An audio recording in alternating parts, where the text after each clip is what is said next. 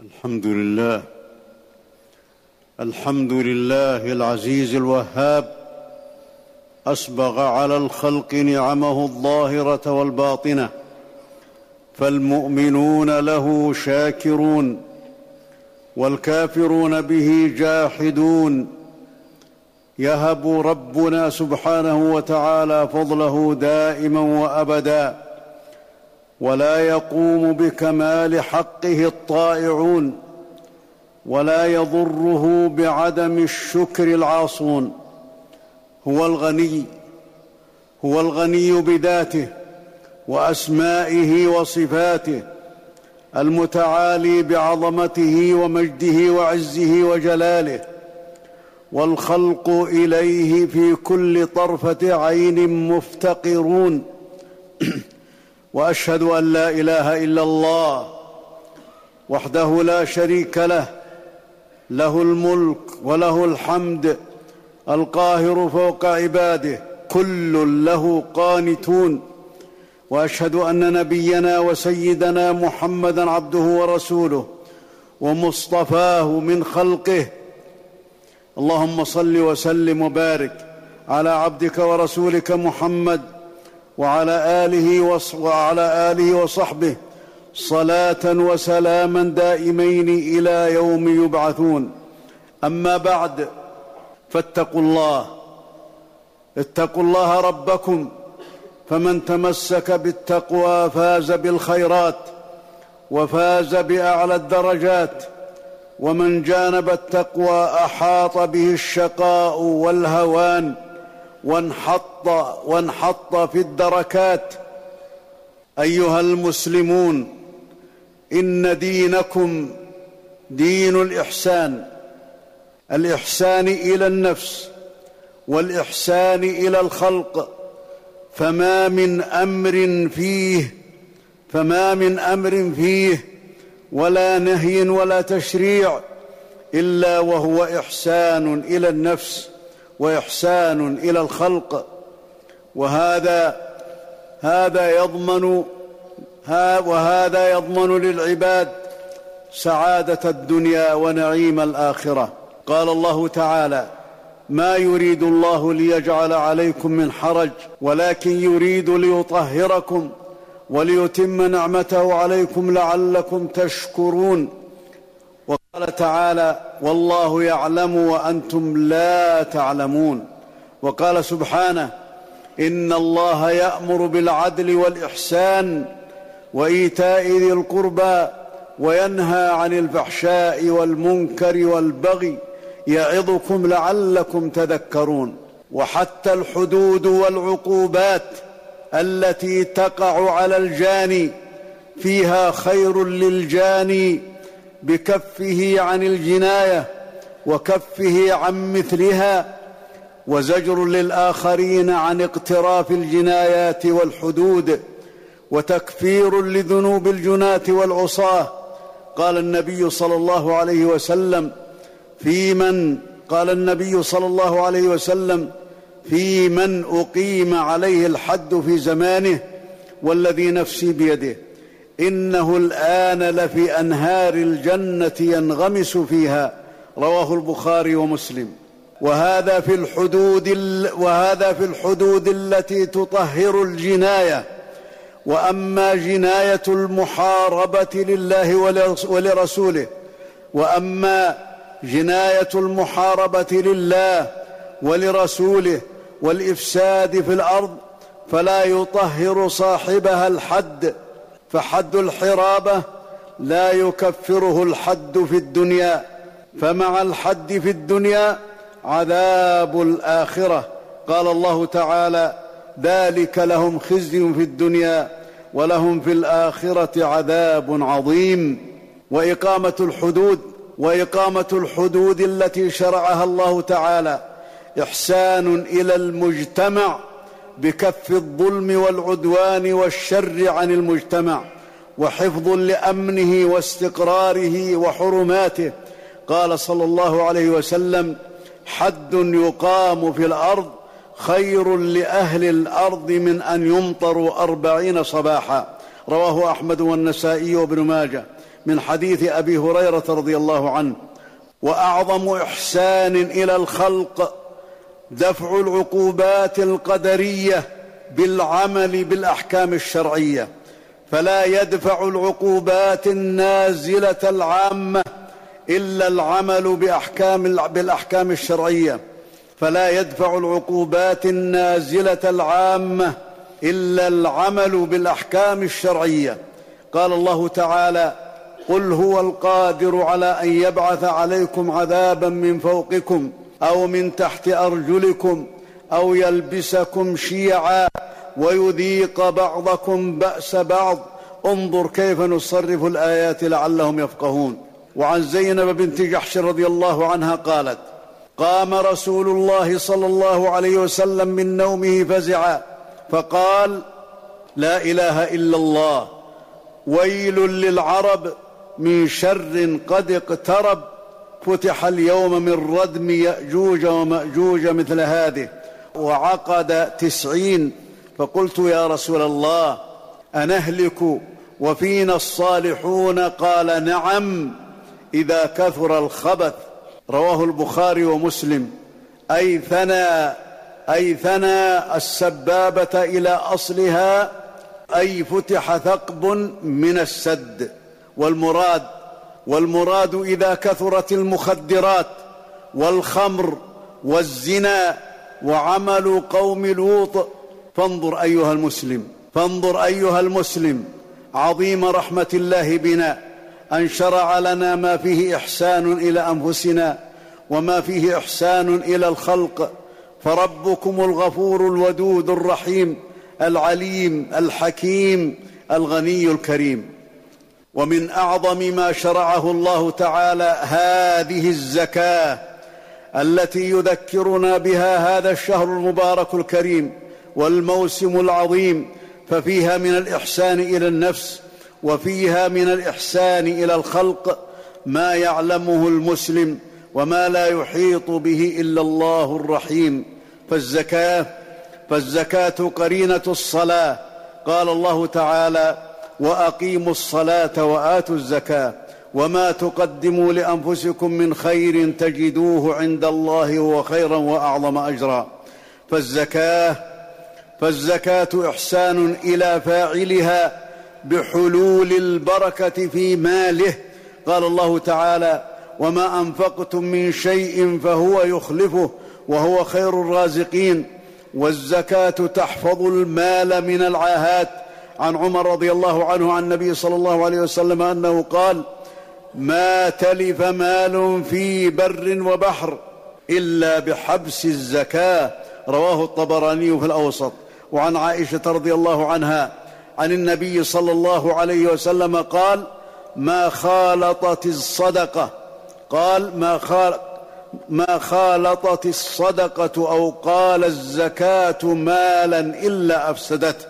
رواه رواه الطبراني. والزكاة. والزكاة يحسن ب والزكاة يحسن بها المسلم إلى نفسه. فيقي نفسه من العذاب. عن أبي هريرة رضي الله عنه عن النبي صلى الله عليه وسلم قال ما من صاحب ذهب ولا فضة لا يؤدي حقها إلا إذا كان يوم القيامة صفحت صفائح من نار فأحمي عليها في نار جهنم فيكوى بها جبينه وجنبه وظهره كلما ردت أعيدت له في يوم كان مقداره خمسين ألف سنة حتى يقضى بين العباد فيرى سبيله إما إلى الجنة وإما إلى النار. قيل يا رسول الله قيل يا رسول الله فالإبل. قال ولا صاحب إبل. لا يؤدي منها حقها ومن حقها حلبها يوم وردها إلا يوم القيامة بطح لها بقاع قرقر أوفر ما كانت لا يفقد منها فصيلا واحدا تطأه بأخفافها وتعضه بأفواهها كلما مر عليه أولاها رد عليه أخراها. في يوم كان مقداره خمسين ألف سنة قيل يا رسول الله فالبقر والغنم. قال ولا صاحب بقر ولا غنم لا يؤدي حقها إلا إذا كان يوم القيامة بطح لها بقاع قرقر لا يفقد منها شيئا. تنطحه بقرونها وتطأه باضلافها كلما مرت عليه أولاها رد عليه أخراها. في يوم كان مقداره خمسين ألف سنة. رواه البخاري ومسلم واللفظ له ورواه غيرهما. وفاعل الزكاة وفاعل الزكاة وفاعل الزكاة يحسن إلى نفسه بمضاعفة الأجور. قال الله تعالى من جاء بالحسنة فله عشر أمثالها فالحسنة بعشر أمثالها إلى سبعمائة ضعف إلى أضعاف كثيرة. كما في حديث ابن عباس رضي الله تعالى عنهما. والحسنة والحسنة لا يتبرع بها أحد لأحد يوم القيامة ولو كان قريبا. والزكاة إحسان إلى الفقراء وهي حق لهم فرضه الله على الأغنياء. والزكاة والزكاة من التكافل والتراحم والتعاطف والتضامن بين المسلمين. ولا تطيب ولا تطيب الحياة ولا تصلح إلا بالتراحم والتعاون والتكافل. وقد أوصى وقد أوصى النبي صلى الله عليه وسلم بالفقراء والمساكين والضعفاء وبين أن الله تعالى ينصر ويرزق بهم. قال صلى الله عليه وسلم هل تنصرون وترزقون إلا بضعفائكم؟ رواه البخاري. من حديث سعد بن أبي وقاص رضي الله عنه وقال صلى الله عليه وسلم أبغوني في الضعفاء فإنما تنصرون وترزقون بضعفائكم. رواه أبو داود بإسناد جيد. من حديث أبي الدرداء رضي الله تعالى عنه لأن الرب لأن الرب جل وعلا مع القلوب المنكسرة المتواضعة والفقراء والفقراء يخاصمون الأغنياء في حقهم المضيع. عن أنس رضي الله عنه عن النبي صلى الله عليه وسلم قال ويل للأغنياء من الفقراء يوم القيامة. يقولون ربنا ظلمونا حقوقنا التي فرضت لنا عليهم. يقولون ربنا ظلمونا حقوقنا التي فرضت على التي ظلمونا يقولون ربنا ظلمونا حقوقنا التي فرضت لنا عليهم. فيقول الله تعالى وعزتي وجلالي لأدنينكم ولأباعدنهم. رواه الطبراني في الصغير والأوسط. والزكاة والزكاة فرضها الله سبحانه وتعالى في الذهب والفضة إذا بلغا نصابا. ففي نصاب كل منهما ربع العشر. ونصاب الذهب خمسة وثمانون جراما أو ما بلغ قيمته من العملة من العملة الورقية. ونصاب الفضة ستة وخمسون ريالا عربيا من الفضة أو ما بلغ قيمته من العملة الورقية. فيزكي هذا فيزكي هذا النصاب ويزكي ما زاد. وأما وأما إذا كان المال عملة ورقية فالمنضبط في, في ذلك أن يخرج من كل مئة ريالين ونصفا والحلي والحلي المكنوز فيه الزكاة والحلي المستعمل فيه الزكاة أيضا إذا بلغ نصابا على الصحيح من قول أهل العلم لعموم الأدلة ونصاب الغنم أربعون شاة وفيها شاة وما زاد فتفصيله بسؤال العلماء ونصاب البقر ثلاثون بقرة وفيها تبيع أو تبيعة ونصاب الإبل خمس وفيها شاة وما زاد عن النصاب يسأل العلماء عن تفصيله.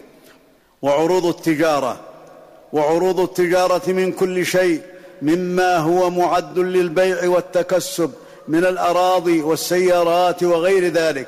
فيه الزكاة فتقوم عروض التجارة فما بلغت من القيمة يخرج ربع عشر القيمة بعد نهاية السنة. والزكاة والزكاة تجب في الخارج والزكاة تجب في الخارج أيضا من الأرض من الحبوب التي تقتات ومن التمور والزبيب. إذا بلغ نصابا ففيه العشر إذا سقي بلا كلفة وإذا سقي بكلفة ففيه نصف العشر. كما جاءت به السنة.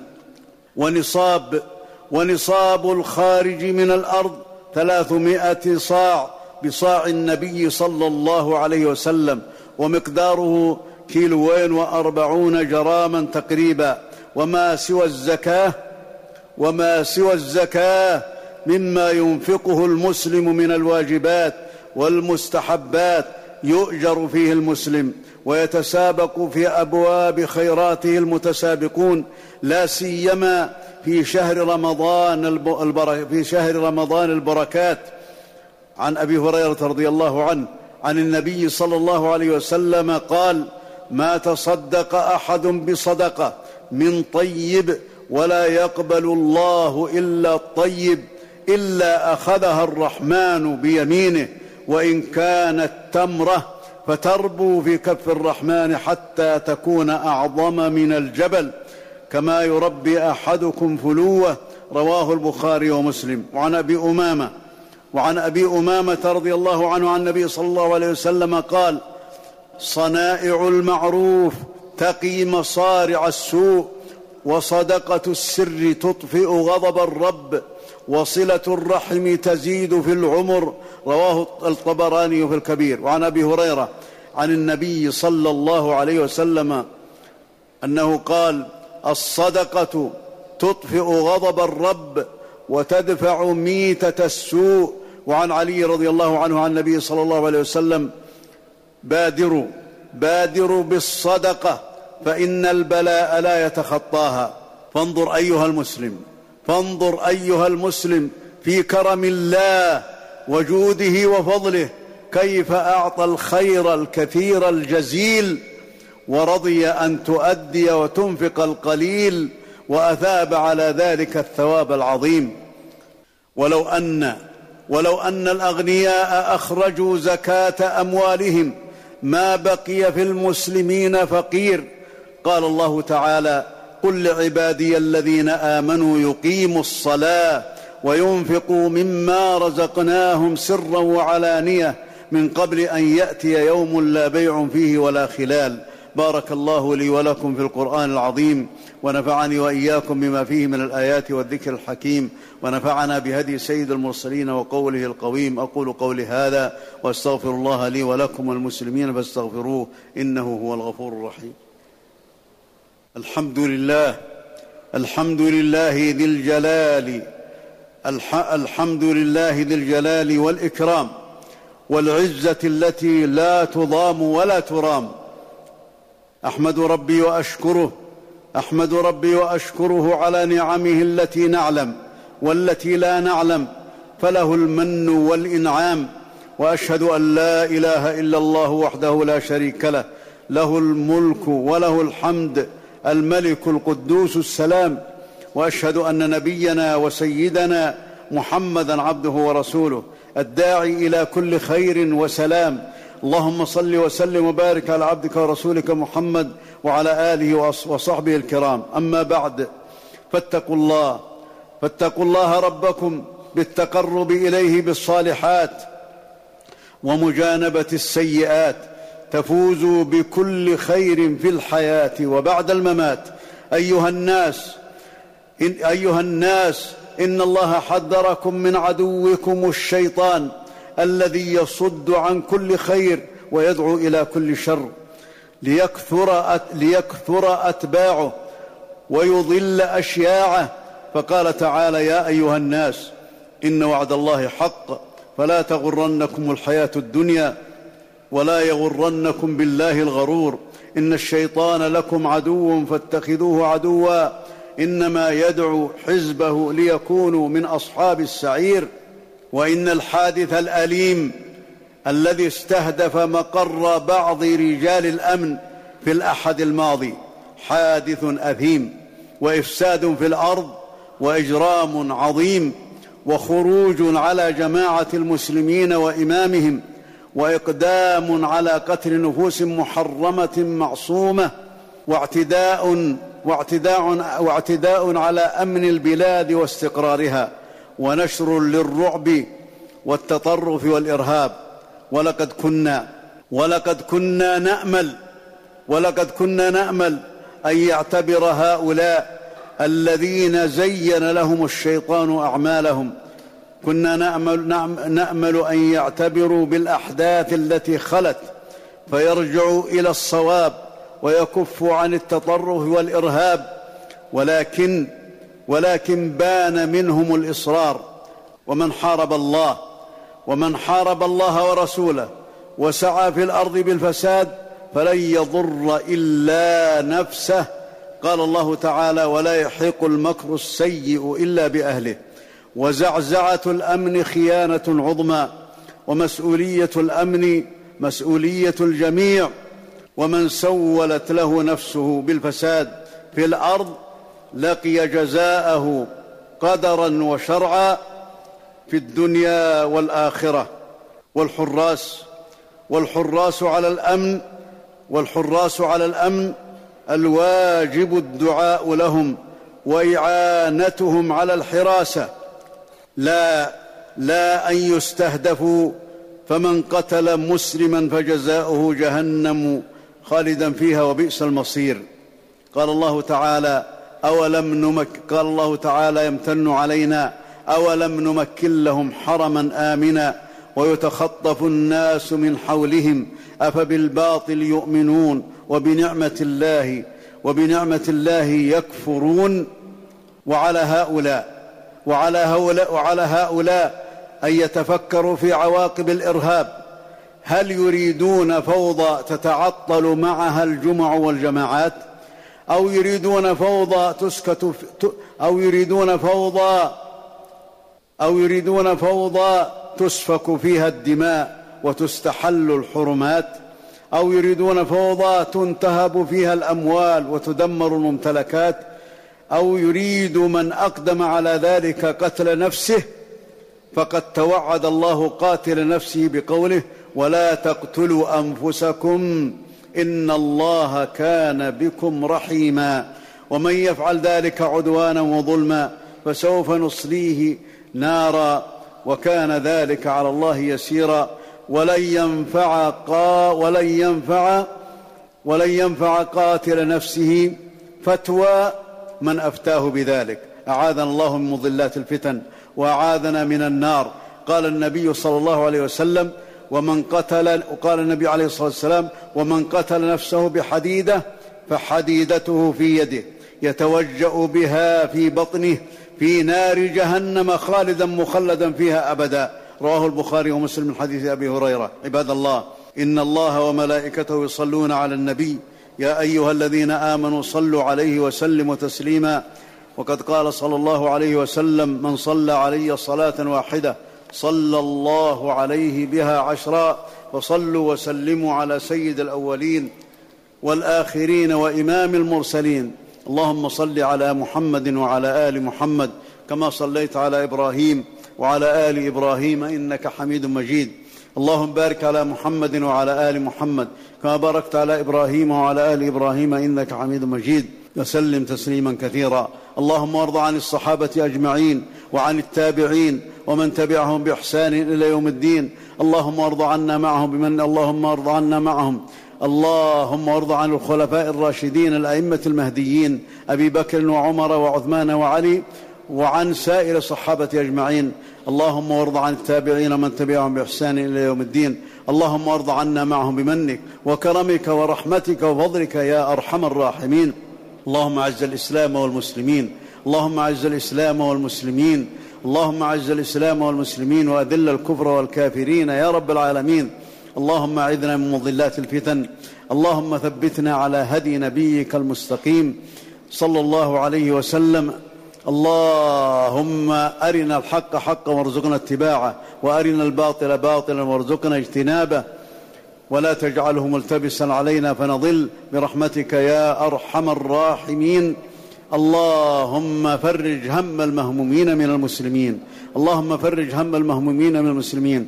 اللهم نفس كرب المكروبين من المسلمين. اللهم اقض الدين عن المدينين من المسلمين. اللهم اشف مرضانا ومرضى المسلمين. اللهم اشف مرضانا ومرضى المسلمين.